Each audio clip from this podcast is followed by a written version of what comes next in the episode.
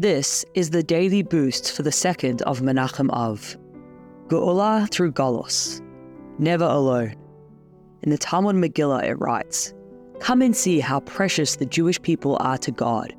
In every place they were exiled, the divine presence went into exile with them. So too, when they will be redeemed, the Shekhinah will be redeemed with them. As the Torah states in Devarim, the Lord your God will return with your captives. We are never alone.